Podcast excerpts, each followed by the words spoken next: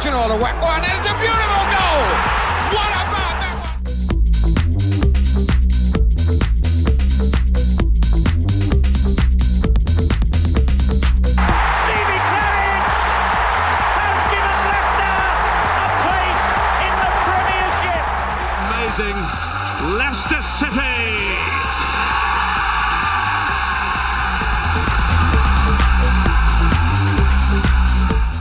Burnley 4 2 to go top of the league. Man City at the weekend. And who's got the hardest fan? It's Leicester, of course. The phenom himself, The Undertaker, is a City fan. All this and more on For Fox's Sake. Hello and welcome to For Fox's Sake. My name is Pete Selby, and alongside me over the airwaves is Mr. Rob Hayes. Rob, can you hear me? And how are you doing? Of course, I can hear you. We have got the technology rocking and rolling. Ever since I moved away, uh, we got asked this question actually the other day by um, some it's new Italian Leicester City blog. Do we prefer doing it over the airwaves or or being sort of face to face, as it were, across the table from each other? Now, obviously, I would prefer to do it face to face across the table, but actually, this kind of technology it, it works for us, doesn't it? And it, it really does enable us to get more podcasts out, if anything, because we don't have to be in the same room and meet in the same place. But yes, I can hear you.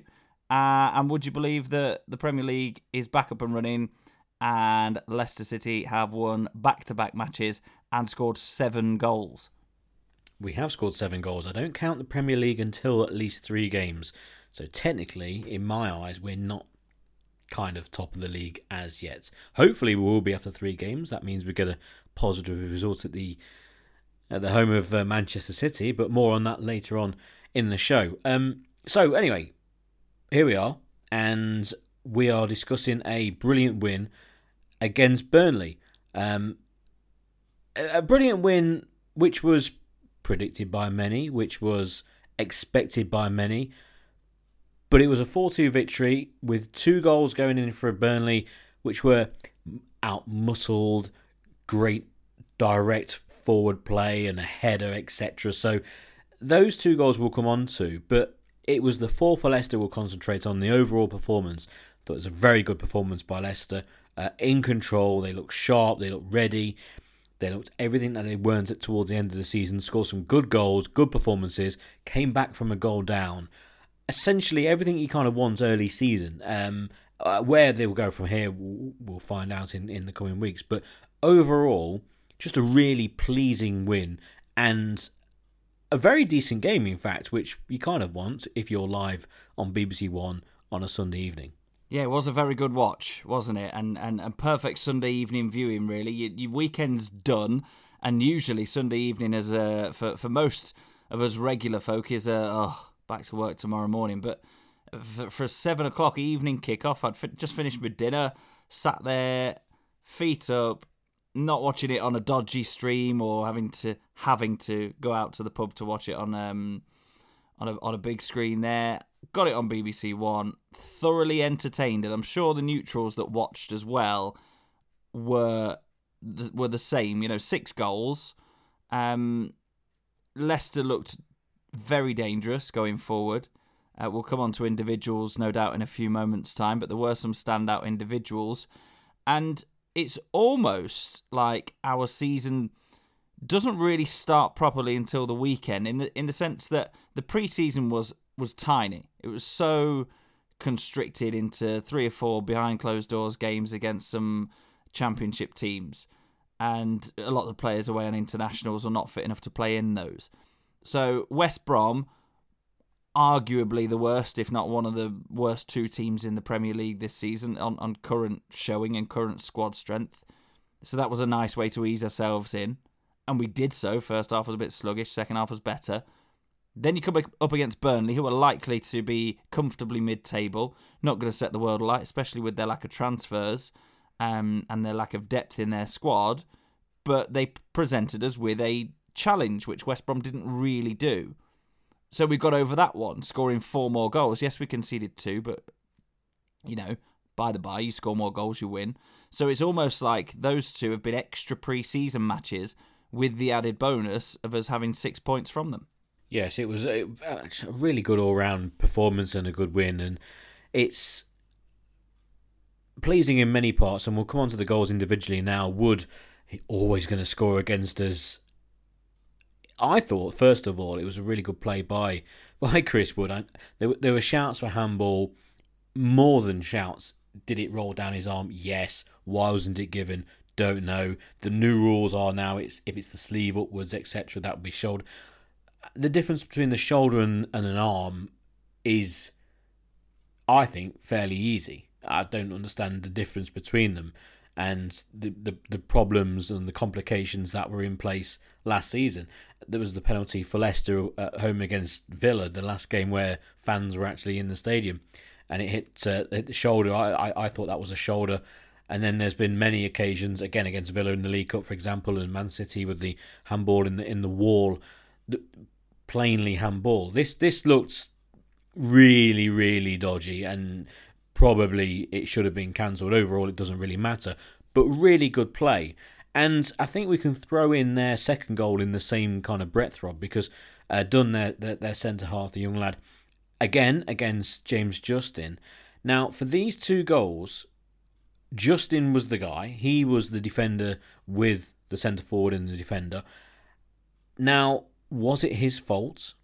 Was it good play by Burnley? Was it good play by the actual player in advance for Burnley. I think I'm going to go with a little bit of six and one, half dozen other for, for the two individual goals.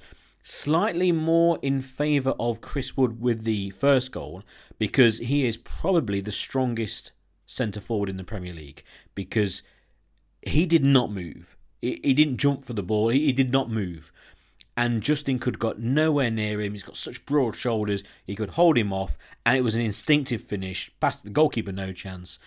Whether it's handball or not, we've, we've kind of discussed, and that's it's kind of finished by now. So I just think that was really good forward play, and pretty much any defender in the Premier League who plays either left back or right back would have struggled against Wood in that position. So I don't blame Justin at all.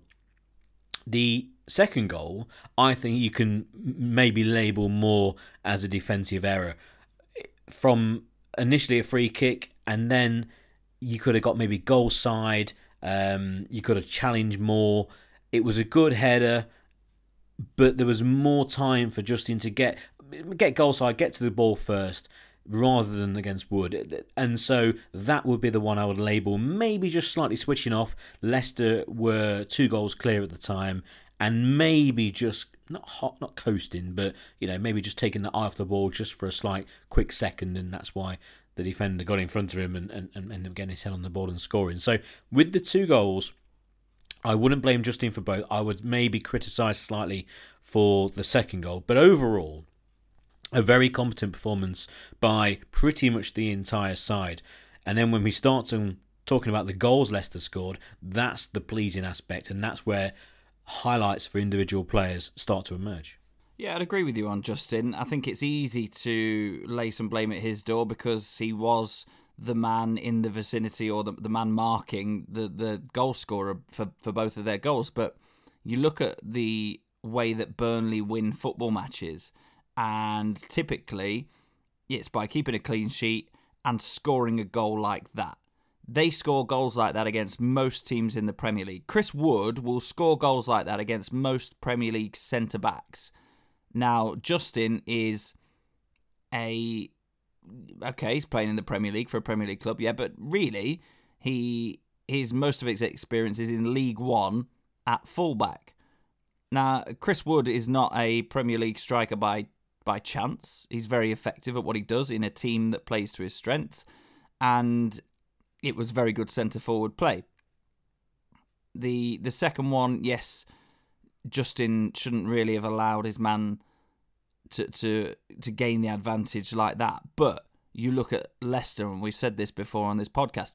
Although we don't want a Tony Pulis team of six foot plus players, we will struggle to defend set pieces more than many other teams because we simply haven't got the physical stature that many other teams have. So Justin is having to mark a centre back.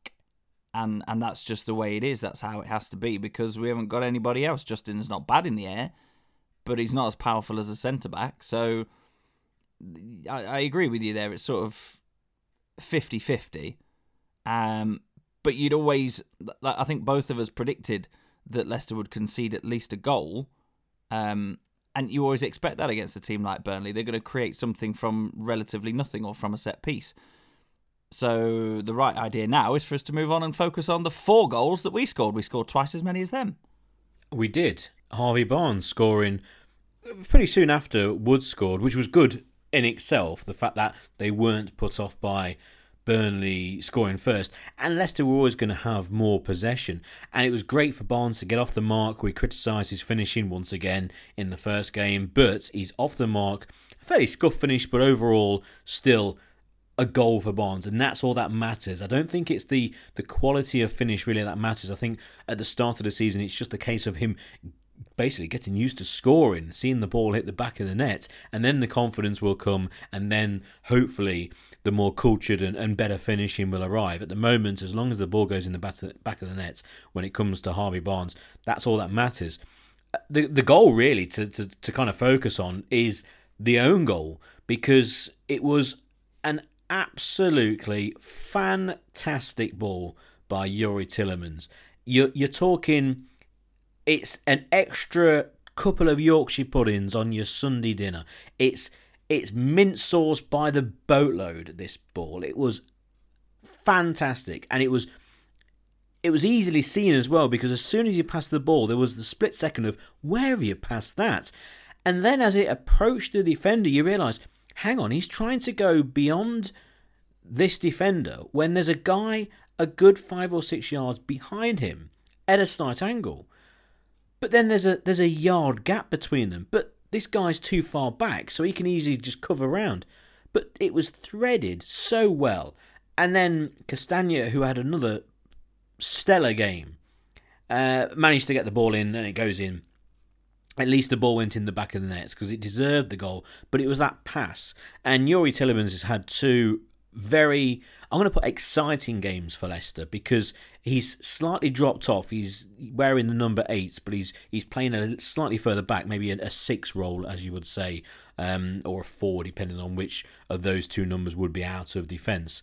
And I like that because he becomes more of a playmaker. We and I've said plenty of times it would be nice to see him go further forward, but at least you've got that option for him. So he's picking the ball off the defensive midfielder, whoever it may be. It was was Mendy, and he he had a really good game, spraying the ball around, making an awful lot of quick, sharp passes that were quite obvious, but then some insightful passes, uh, getting the ball moving quickly, and also that one pass, which was the pass of the season so far, and it will take a good one to beat it.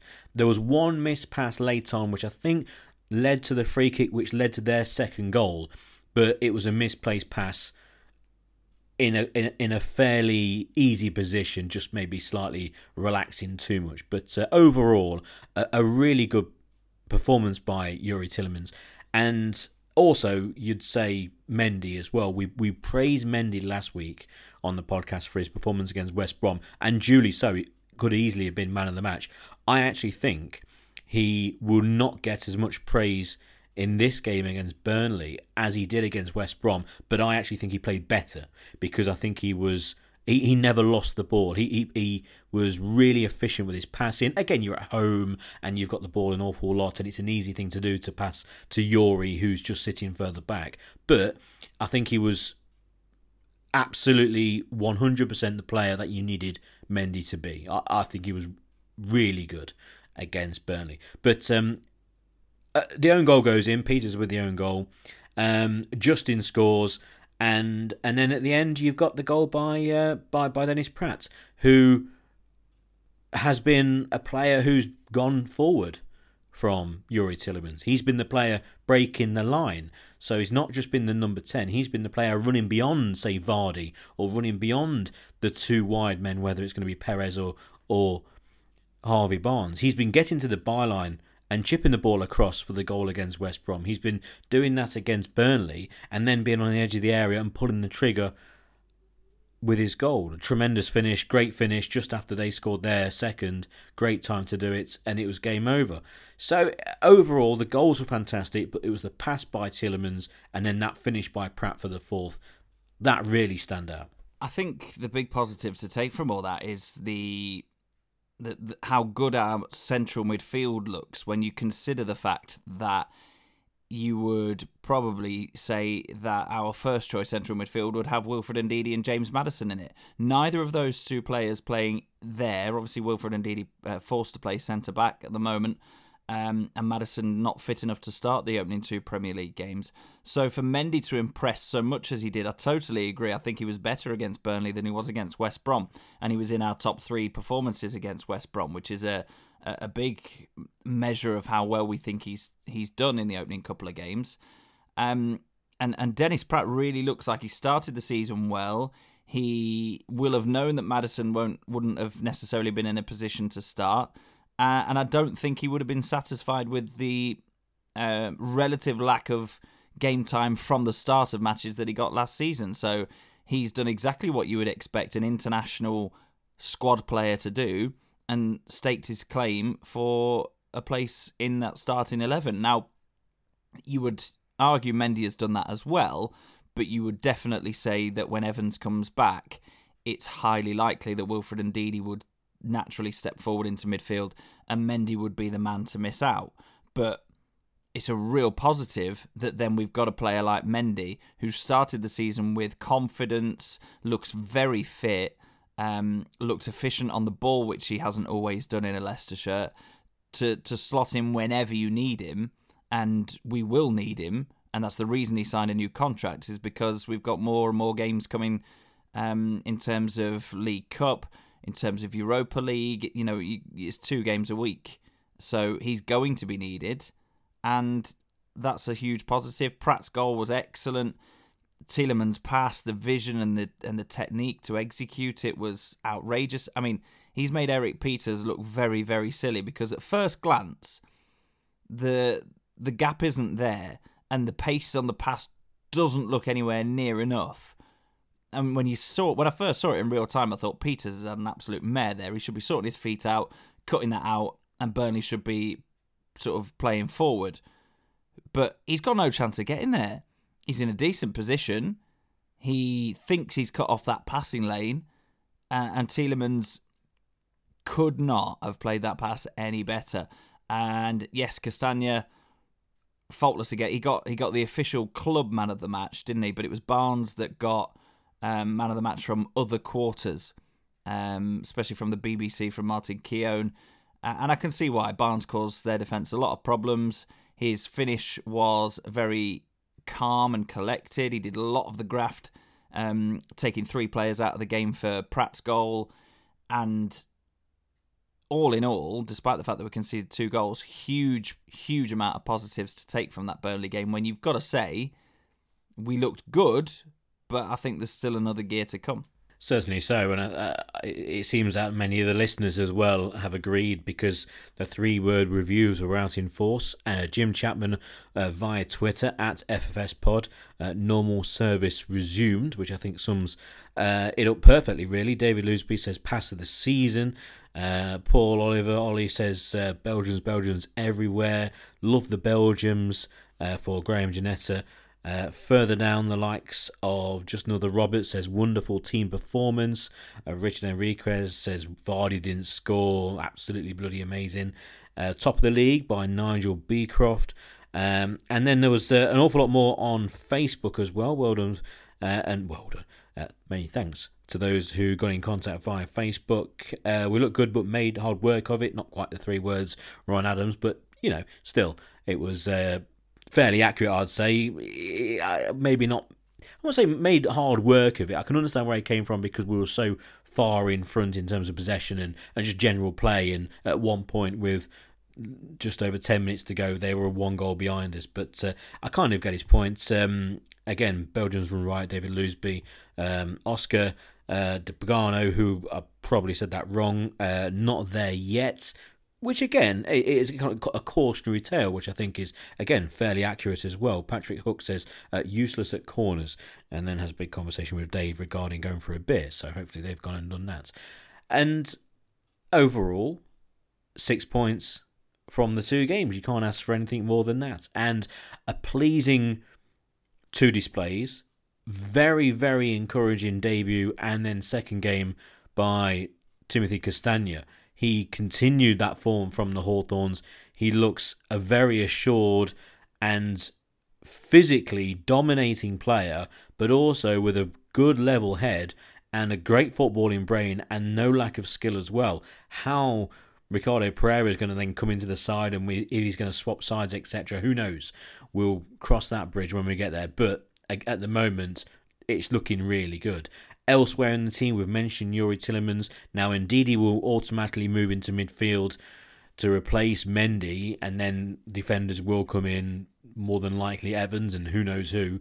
And then further forward, whether Praet remains in his position or once fully fit, James Maddison comes into the side, that's a different question. And then out wide, whether new signings will take over from the likes of Perez and whether Perez will then move into the centre or become a player on the bench. Who knows? It's um, it, it's all up for grabs, and there might be one or two issues with um, with, with one or two slight injuries because in the tunnel cam, I don't know whether you watched the tunnel cam, Rob, but uh, it was noticeable that both Wilfred Ndidi and Jamie Vardy actually limped down the tunnel and into the changing rooms. And I'd imagine, and I'm absolutely no doctor at all, and there's no information here, but I don't think there's possibly any reason to doubt them for the game against Manchester City. Neither involved against Arsenal in the League Cup, but um, it just shows you that there is.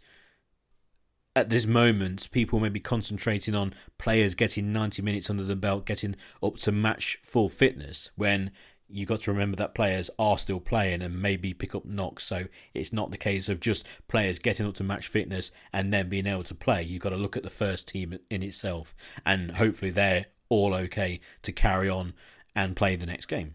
It does show you how fragile our squad is, though, because in our preview of the West Brom game, knowing that Jonny Evans, uh, James Maddison, Ricardo Pereira weren't available, we we knew that the, the squad would look very look slightly different on on uh, on paper at least. But we've been impressed with how those players have come in and performed. The likes of Mendy, Praet from the start, Castagne straight in and straight up to speed. But it does show you the fragility of our two our squad that's too small at the moment, and Brendan Rodgers has admitted that himself. If if Vardy and Ndidi were to be unavailable for for Man City, then you look through the team and and that's another two guaranteed starters unavailable and it makes your life a lot more difficult and those injuries can rack up and will rack up through the season uh, and those players have got to be protected where possible to make sure that the that we can put the strongest team out per game available so we have recruited a new player since we last spoke on the podcast. Um, I've got to be honest though, after Brendan Rodgers' rallying call the other week, I, I expected to be talking about two, possibly three, but there is still time. There is still time, and we have signed a player, Rob. And as I speak, mist starts to roll in, the lights go down, and Leicester have a new winger.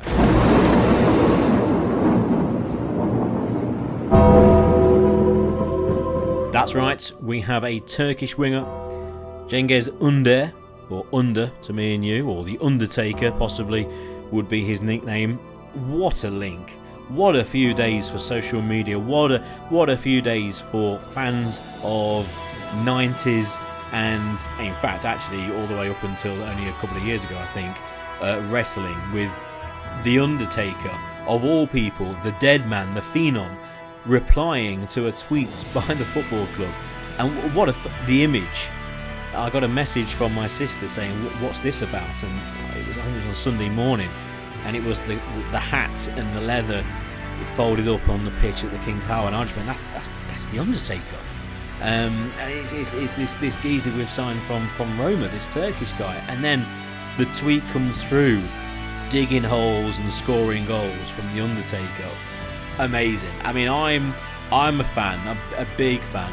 Not as it is at the moment from what it was in the 90s and and, and 2000s and anyone again of that age. The Undertaker, uh, uh, amazing. You know, proper proper favourites and. Uh, well, that was it. After that, you got all the lines, all the, the memes and the gifs and all sorts, you know. You can just imagine him coming off the bench and walking along the, the back of the seats on row K to get to the touchline and all that sort of thing. Just, it's, it's brilliant.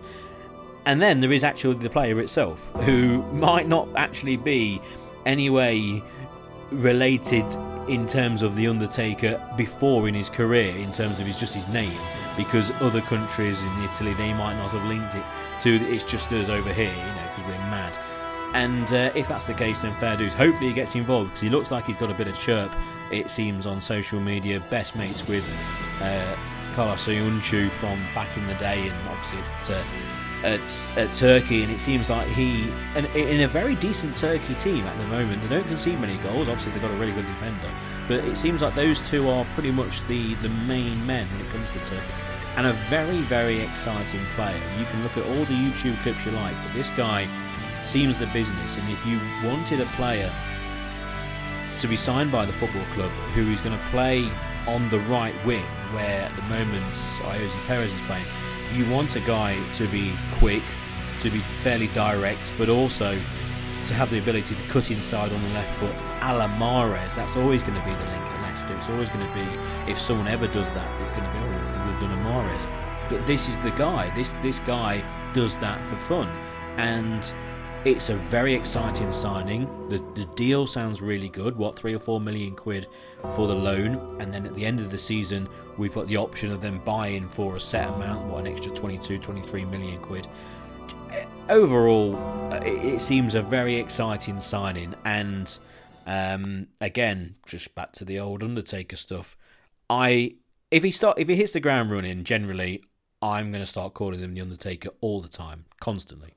I feel like we've talked about wrestling more than we've talked about a footballer there, but quite right. It, it was a it did cause quite a stir, especially the fact that we were playing on Sunday as well. So there was some, you know, you you sort of wake up Sunday morning and you go, oh yeah, we're playing today anyway. We're on we're on this evening. I can go out and enjoy my day and catch the football at the end of the day, and then that kind of appears on social media and generates such a a conversation and and it sort of um, it spread very quickly, didn't it? And it it was quite a novel way of of revealing a signing. Uh, and the signing himself, gotta say, don't know an awful lot about him, but from what I've read since, it looks like he's quite unpredictable. Which, if Brendan Rodgers can make sure that that happens in the right areas of the pitch, could cause the other teams some problems. If he's unpredictable in the sense that you're not sure whether he's going to do his job defensively for the team, then maybe not so. But if he's unpredictable in terms of how he is in possession, trying things that you wouldn't expect, then great because really we're, we're kind of missing that flair player at the moment in that area of the pitch. Maddison operates for me in areas where things are too tight for him to get away with things like that more often than not. He he makes these little turns and and the odd sort of outrageous pass or piece of skill, but but generally has to be a bit tidier. Whereas if you're out wide and you're one on one with a fullback or a wingback, that's the time that you can try things. Barnes is less skillful and more about direct being direct and being pacey. So it'd be interesting to have that from the other side, from under to to sort of complement that and contrast that in a way with his individual ability. And we've not done badly in terms of cult heroes with left-footed right wingers over the over the years, have we? uh, Knockaert springs to mind as as well as Mahrez. Obviously, Gazal will uh, will gloss over, but Under comes in. Doesn't look like he speaks an awful lot of English, but he's got Soyuncu there to help him, to help him settle. Uh, and it's not just like, oh, it's another Turkish bloke, so they must be mates. They are actually very close friends. They've said it, both of them have said it. Um, and they played together when they were younger at a club in Turkey. So it's really good. It seems like a good fit. And really, if it doesn't work out for us in terms of it, he just can't affect the Premier League in the way that he wants, then we don't lose anything. It's not a huge gamble in terms of we took 25 million pounds at this Turkish winger from from Roma. It's more uh, let's get him in for a season, pay a little bit of a fee, see what he's like, and if he's decent and he fits in well and he wants to stay, then then that option to to buy him at the end of the loan is a good one. Now, with any player, it doesn't matter how highly rated they come. As soon as they turn up at the football club, we as fans make our own decision and, and, and see how they play for the football club. That's all that matters. But this is a guy, and there's not been many in the recent history who comes to Leicester with a reputation. Normally, we are the people who create the reputation, or they create the reputation whilst playing for Leicester. It, it seems that from a number of uh, Turkish football experts on various uh, publications, on, on radio, etc., have mentioned regarding Under, he's actually um, he seems to be a very good team player. He seems to be a guy who actually does go back and, and defend almost to his detriment, where he, he really does work hard and he's all action and sometimes just burns himself out in games. And he seems to be a good egg off the field as well. So maybe not kind of the, the showbiz winger who you might think, but uh, a bit more of a you know a, a, kind of team player. And he's had a, a post already on social media, and he spoke fairly decent English, to be perfectly honest. Uh, so it, it seems to be all okay there. We'll see how he is. But when I mean um, he's he's already performed to a very high level, which you know you look at the the past signings, it's not quite worked out that way. Um, we're normally the people again who give him that kind of platform, but it looks to be a very good signing. We'll wait and see, but it's exciting. It's very exciting. And just again, just to touch on the old um, Undertaker malarkey, if you have no idea what we were talking about then regarding that, don't worry. But it is quite a big thing. That was that really was quite a big thing for me as well. I thought it was just fantastic. So it's not kind of been blown out of all proportion. It is it is quite a thing. So we'll wait and see if he comes out at half time next season or something. Oh my god. Um, Anyway, he's in, and there might be a few people leaving. And those people we've mentioned before, the likes of Demarai Gray, the rumours again wasn't included in the first team squad at the weekend. And the, the drums are banging even harder now because he's been linked with one or two moves away. Wolves have been mentioned, uh, and also, interesting enough, um, and a geezer who uh, most people will know or remember hearing work for Radio Leicester, Jason Bourne, who's a football producer for Talk Sport now, and a person on, on, on social media, on Twitter, for example, who, who doesn't tweet any kind of just any old rumour. Uh, and interestingly, today, Rob, I don't know where you saw it, uh, he tweeted very, very heavily regarding uh, both Demarai Gray leaving Leicester and also Hamza Choudhury saying that he wants first team football, which is again is no surprise. He's now more than officially dropped down behind Mendy, you'd say easily in the pecking order. So if the opportunity is there, and I don't think there will be uh, a lack of suitors for Hamza Choudhury, then that's a possibility. And, and he really did hint that both of those players will be moving away from Leicester, which we know about Demarai Gray, and we're probably not really going to carry on because that's a conversation we've already had. But Hamza Choudhury, personally, it'd be very disappointing because there's a really good footballer there, and it's just a shame we've got someone like Wilfred Ndidi in his way. It's good that we've got him, but it's a shame for Hamza Choudhury. Whether he can work alongside him or develop, who knows? But if the club's kind of going beyond his level, then that's just the way it is. But it would be a real shame if he went elsewhere because I think he's a really good footballer and he's just not been given the amount of time in the first team to maybe seal his place. But if you're a top Premier League club that we are, you can't wait for players now, can you? Uh, so really, it's it's it's the it's the Hamza Choudhury show. What would you think regarding him moving? And also, and I've not thought of this at all, but what's what sort of money would he bring? Because Gray's in his last year, so you you're not going to talk an awful lot of money really. But for Choudhury, what what would he go for? First of all, I'd be very sad to see him go. Uh, I think it's it's brilliant that we've seen a homegrown local player come through the academy and break into the first team squad, and, and largely on merit. Yeah, they always get their opportunity Well, largely get their opportunities from from a handful of injuries, and, and obviously that's how he, he, he gets his sort of nose in in the first place. But there have been times over the over the past eighteen months where he's been selected on merit to start games for Leicester City, which is a great position for him to be in, and it's a huge testament to the academy process and to him as an individual as well. Looking at our squad, I'd say it'd be quite foolish to to move him on because financially we we don't need to sell a player like him. I don't think. Um, ben Chilwell surely will have balanced the books for this year with the big sale.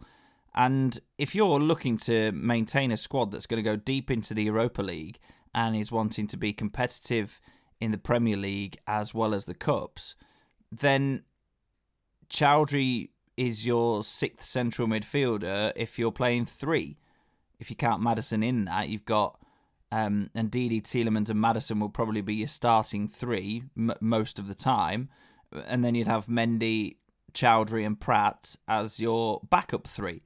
And really, to have strength in depth at this level, you need two players for every position. So I don't see any real reason to get rid of him. But if it if it was at his request, and it was a case of him saying, "I need to play first team football," I, have done I've sort of done my time at Leicester, although it's my hometown club. I can't see how I get any further in this team. Then fine, but I'd be sad to see him go. In terms of a price, I guess you've got to decide how much potential you think he's got, or how much potential the the buyer thinks that he's got.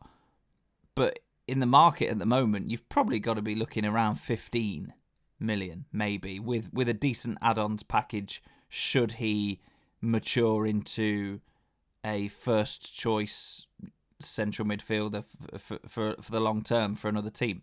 Even the case of maybe even having a, a buyback clause. I noticed there was a a supposed bid by Crystal Palace for Ryan Brewster at Liverpool, and it was for around about say seventeen odd million, with Liverpool having the thirty seven million buyback kind of thing. That that might well happen.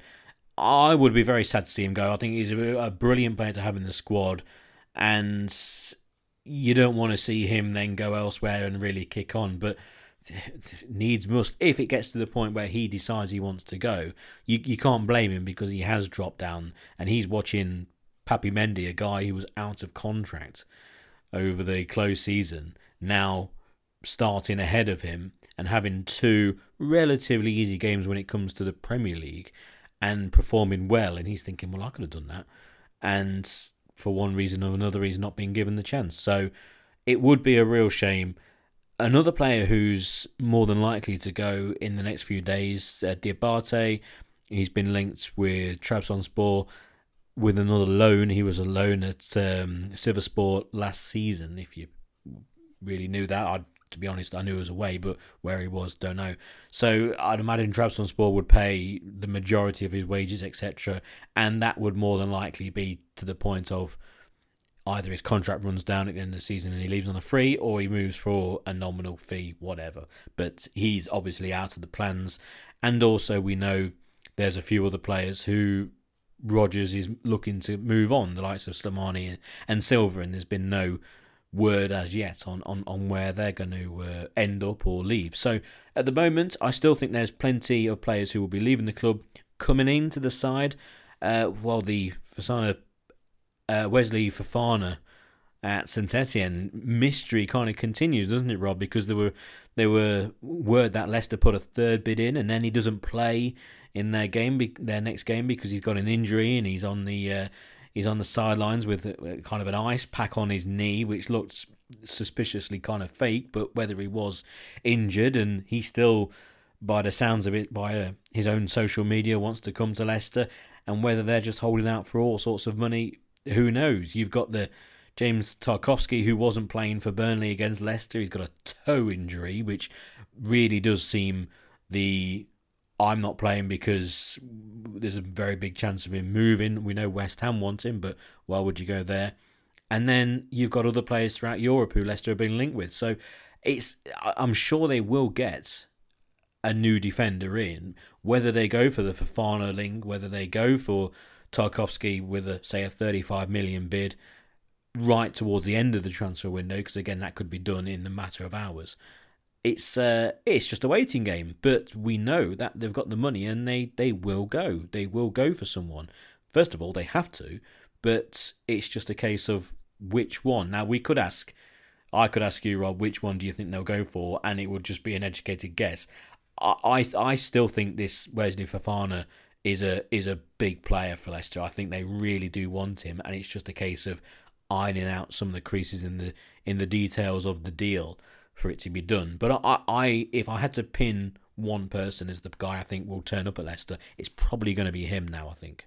Well, it's the one where the, most of the noise is coming from, isn't it? And obviously, room, the rumour mill cranks up and will continue to do so uh, the closer to the deadline we get. But I think he is f- being singled out by many different sources as as the the main target. He's probably helping things along a little bit with some cryptic and not so cryptic messages on social media.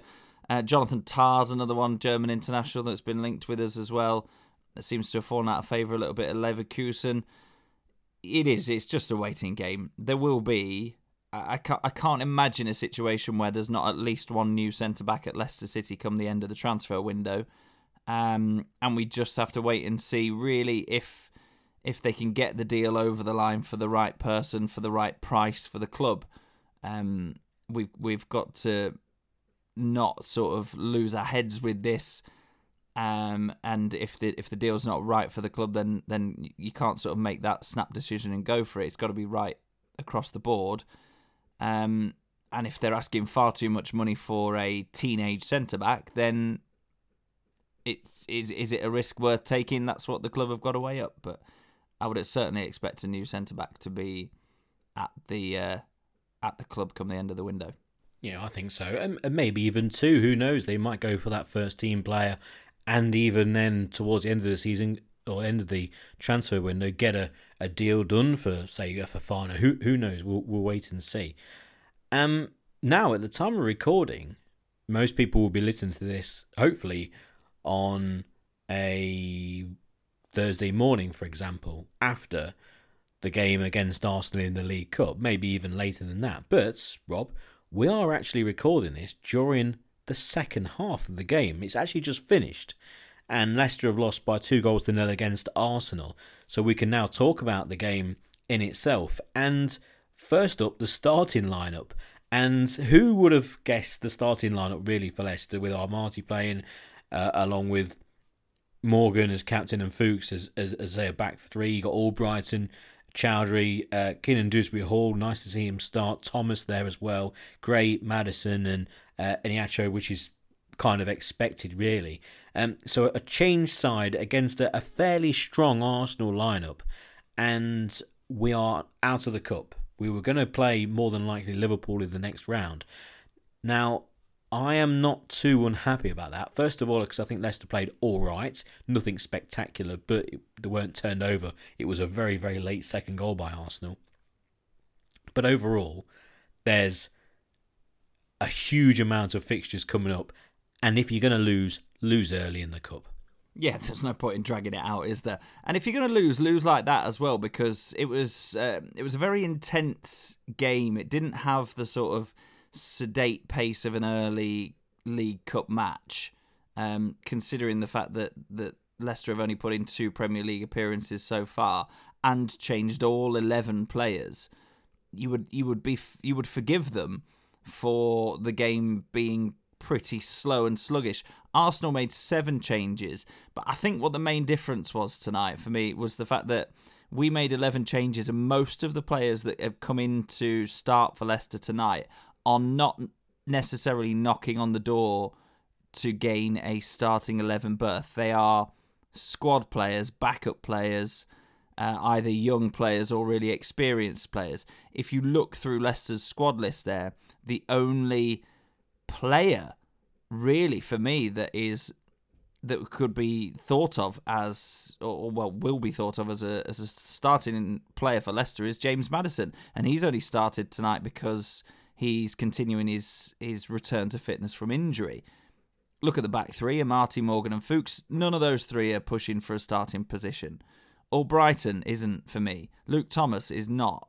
Um, it was uh, Choudhury in the middle with Dewsbury Hall. Choudhury we've just spoken about. Dewsbury Hall will get some game time this season, um, but he's not pushing for a starting berth at Leicester City at the moment. Gray definitely isn't. We've talked about him. Uh, and neither is Iheanacho. He's not going to Va- uh, displace Vardy, and Ward isn't going to displace Schmeichel. Whereas you look through the Arsenal team, and they've made four fewer changes than Leicester, so four players that have played Premier League football already this season. Um, they've started with their first choice keeper in Leno. You've got Saka, who's not been involved from the start for Arsenal yet this season, who looked extremely good tonight.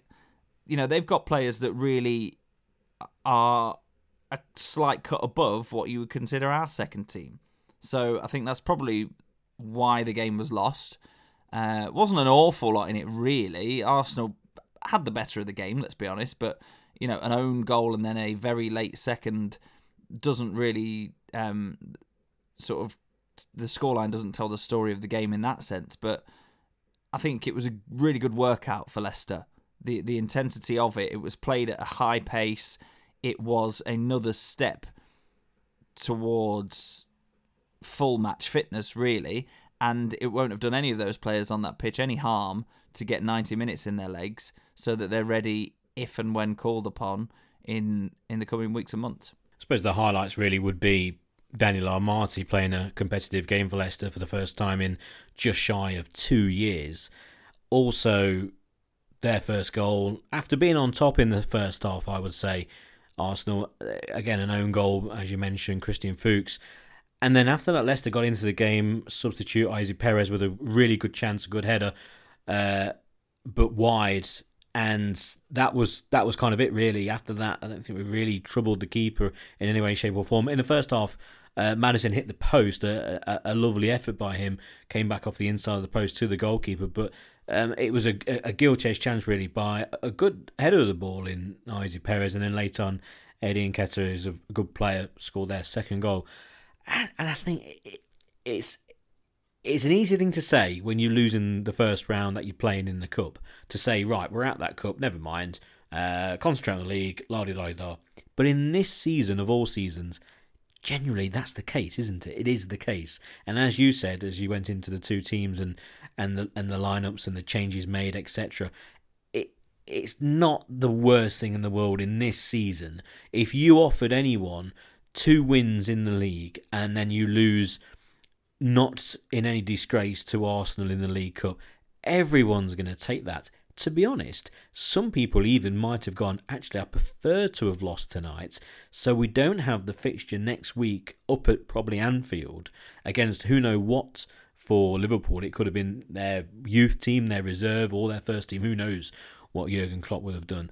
Uh, some people might even turn around and say that it could actually just be just a good thing all round, and let's look forward to the Europa League draw, etc. So overall, shame we lost, but never mind. Let's move on. And move on we shall.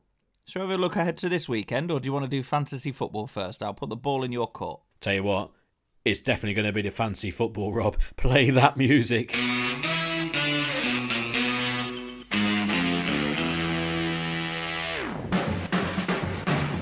And for the first time this season, we're going to have a full top 10 rundown. Right, let's bring up the top 10. Right, starting at in 10th place, Aman Gultai with Son of Zayek 146 points. In ninth place down, it's Ben Gobber with FC Gobber 146 points as well. In 8th place, it's Gardener's Delight, Rob Ford, my mate Forder, on 148 points. In seventh place, uh, for Fuchs' sake, nice, Kieran Ford with 149 points. In sixth place, down into sixth, it's Luke Taylor with TaylorMade on 150 points. In to the top five. In fifth place, here we go. Put up the bunting, order the marching band, get the cheerleaders round. It's Frank Sinclair own goal Pete Selby. Boom, boom, boom, boom, boom. 73 points this week, 152 points. Top five. Uh, into fourth place, uh, Team Lau, L A U, um, Tyler Huth I'm going to go with. That's completely wrong. I apologise. 155 points. Top three, Vegetable Castagne, lovely name. Stephen West, 156 points. And then the top two down into second with Glenn's uh, Glud Gussar, Max Magnuson, 157 points. And then out in front, now this guy, Ian Barker. Uh, his team is called Stay Home, Eat Out, Get Fat. So, again, another good name. He is clear at the top with 174 points. 157 points. He's in second, by the way. Only five points ahead of me.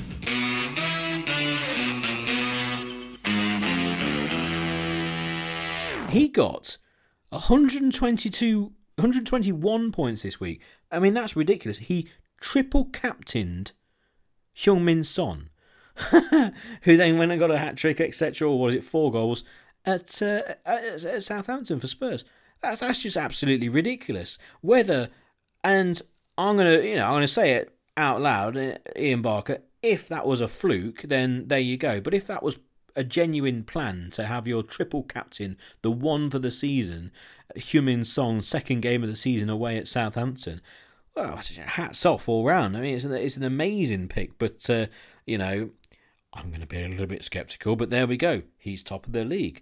Uh, that is the fancy football. If you haven't entered the fancy football, then if you go onto our social media channels on Facebook or at FFS Pod, then you can find uh, all the relevant details on there. You can still enter now. Okay, you are a couple of weeks behind, but um, if you've been playing fancy football and you want to enter uh, just for fun and you want to climb up the leagues and uh, try and get past a few further down, then the, the code is 9VG, vegetable, um, what did I say for G before? Goal, F3X, football 3 and X ray. So 9VGF 3X is the code.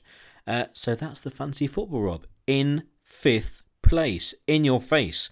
Now, the league table does not count after two games. We've been through this. You believe that for the Premier League, so it is true for the Fantasy Premier League as well.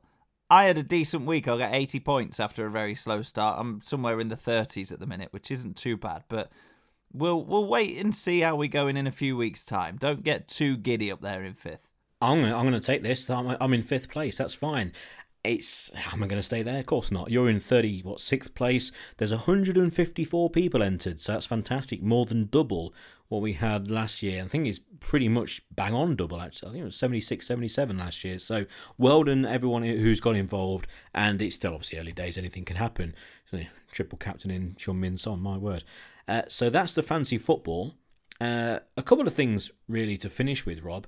Uh, we'll come on to Man City right at the end.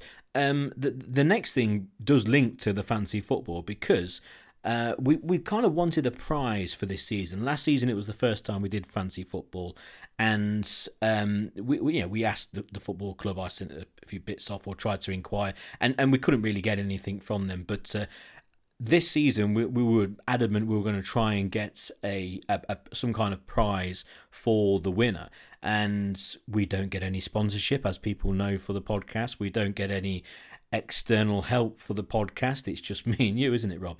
Um but we were approached by premier league tv the other day uh, to go on premier league tv in a capacity as a uh, a podcast for Leicester and just as general fans, and also through being commentators they mentioned at the football club. And it was myself who went on uh, because of work commitments, etc. And it was regarding Jamie Vardy. And when anyone watched, possibly they would have seen my ugly mug on the screen talking about Jamie Vardy and the influence he has on Leicester, etc. His career at Leicester, his career beforehand, and whether he's the question they were asking is either the most influential player for an individual club in the Premier League, and I had to kind of back up the theory that it is Vardy, which it pretty much is, and then who else I thought would be in that kind of conversation, and you know we're not gonna we're not gonna um, you know hide anything here, but you know they they give a little bit of a fee, absolutely nothing to shout home about, but because of that what we've decided, Rob, haven't we, that if we get any work through the podcast because they only got in contact with us because of the podcast, then any fees that we get will basically pump back into the podcast in terms of a prize. So that fee that was given, just a nominal small little amount,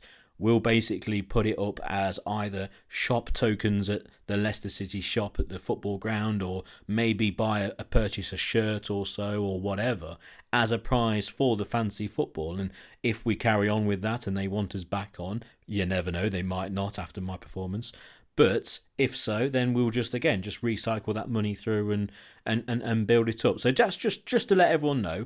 And I'm saying that I don't want we don't want any kind of praise or well done or round of applause. No, but it's just to keep everyone up to date with how the podcast works and and going forward. So that's where the prize for the fancy football is going to come from. So if you did see us on there, then then there we go. Because end of the day, it's I think it's only just right really if they they want us because of this podcast that we might as well if we get anything from it put it back into the podcast because you know it's, it's kind of the right thing to do isn't it rob it is it's the least we can do to offer a prize for the fantasy football um, because most of the people that are in our fantasy football league are listeners to the podcast and many of you i'm sure will have been with us for many years now that we've been uh, wittering on so the least we can do is give a little bit back to you um, and as Pete says, we don't we don't monetize the podcast in any way. It is genuinely one of us texts the other says we need to do a podcast. We're like, yeah, what evening can we do it? Let's get together. Let's do it. Let's record it. Let's put it out. Hopefully, people will enjoy listening to it. it, it there is really no more to it than that.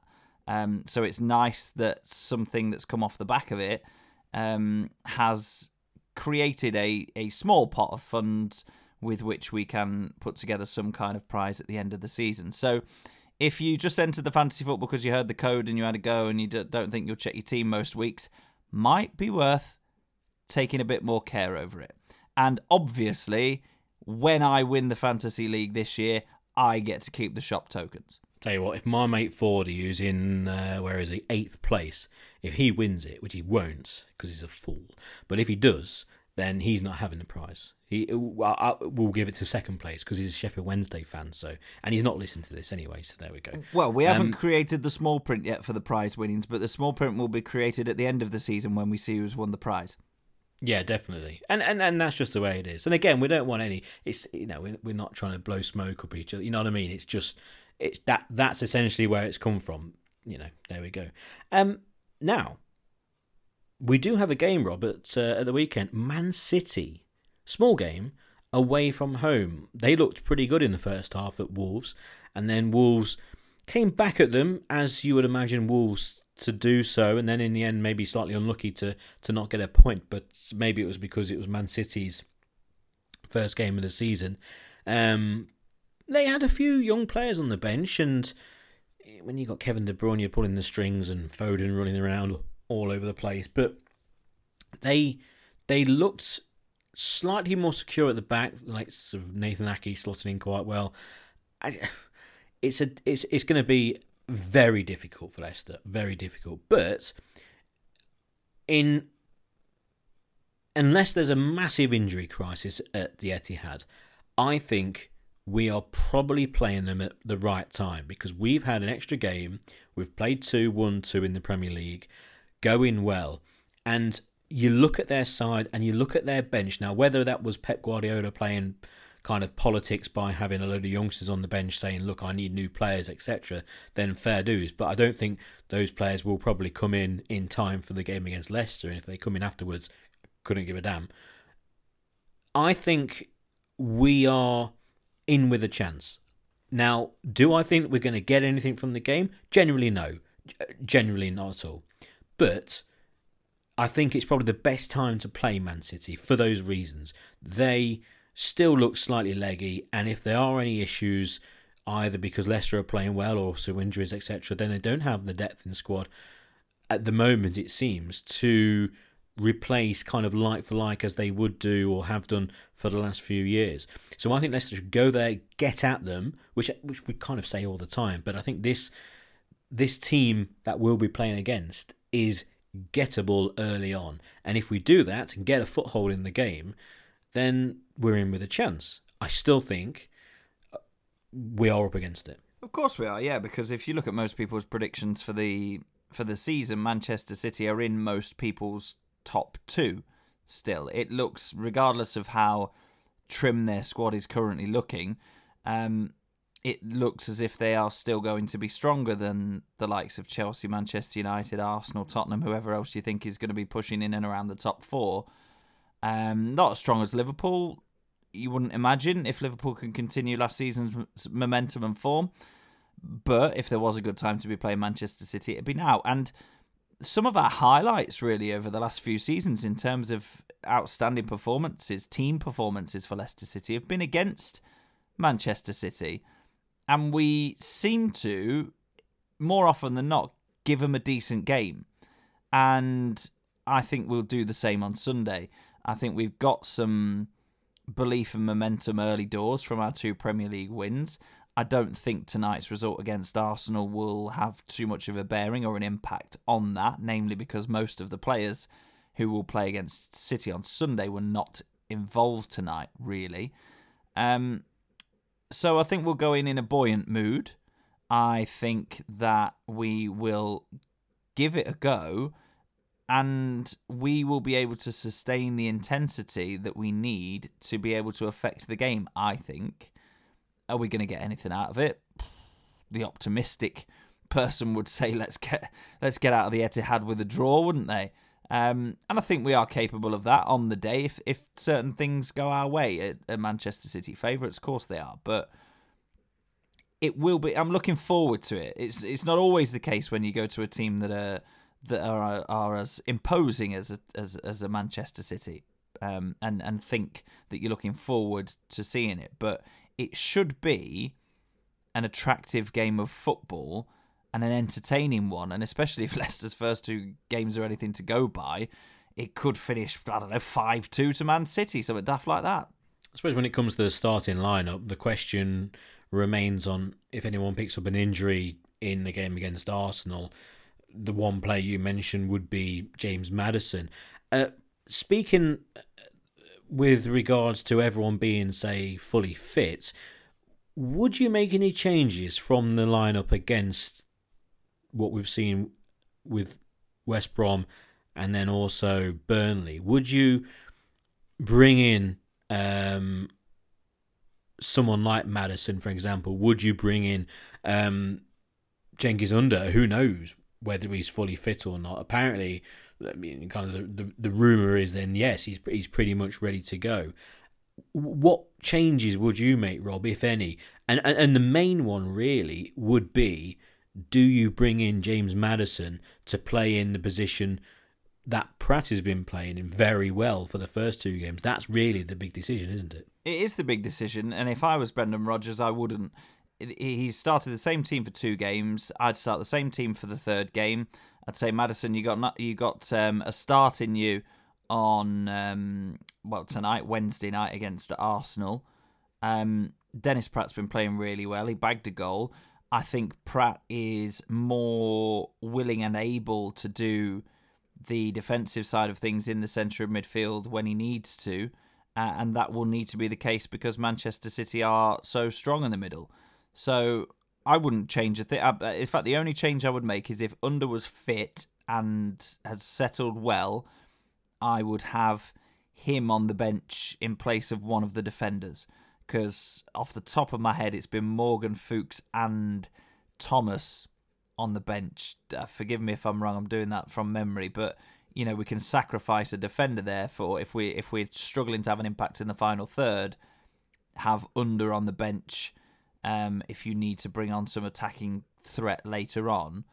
But I I think it'd be uh, hugely negative um, in terms of Dennis Praet's management to not start him against Manchester City. Maddison showed what he could do in flashes tonight against Arsenal, hit the post, but I, I think Praet is the right man for the job at this stage for reasons of fitness, form, and just adding a bit more steel to the centre of the park. I agree. The one change I would make, though, I would play uh, the Undertaker if he's fully fit, purely on the basis of counter attacking.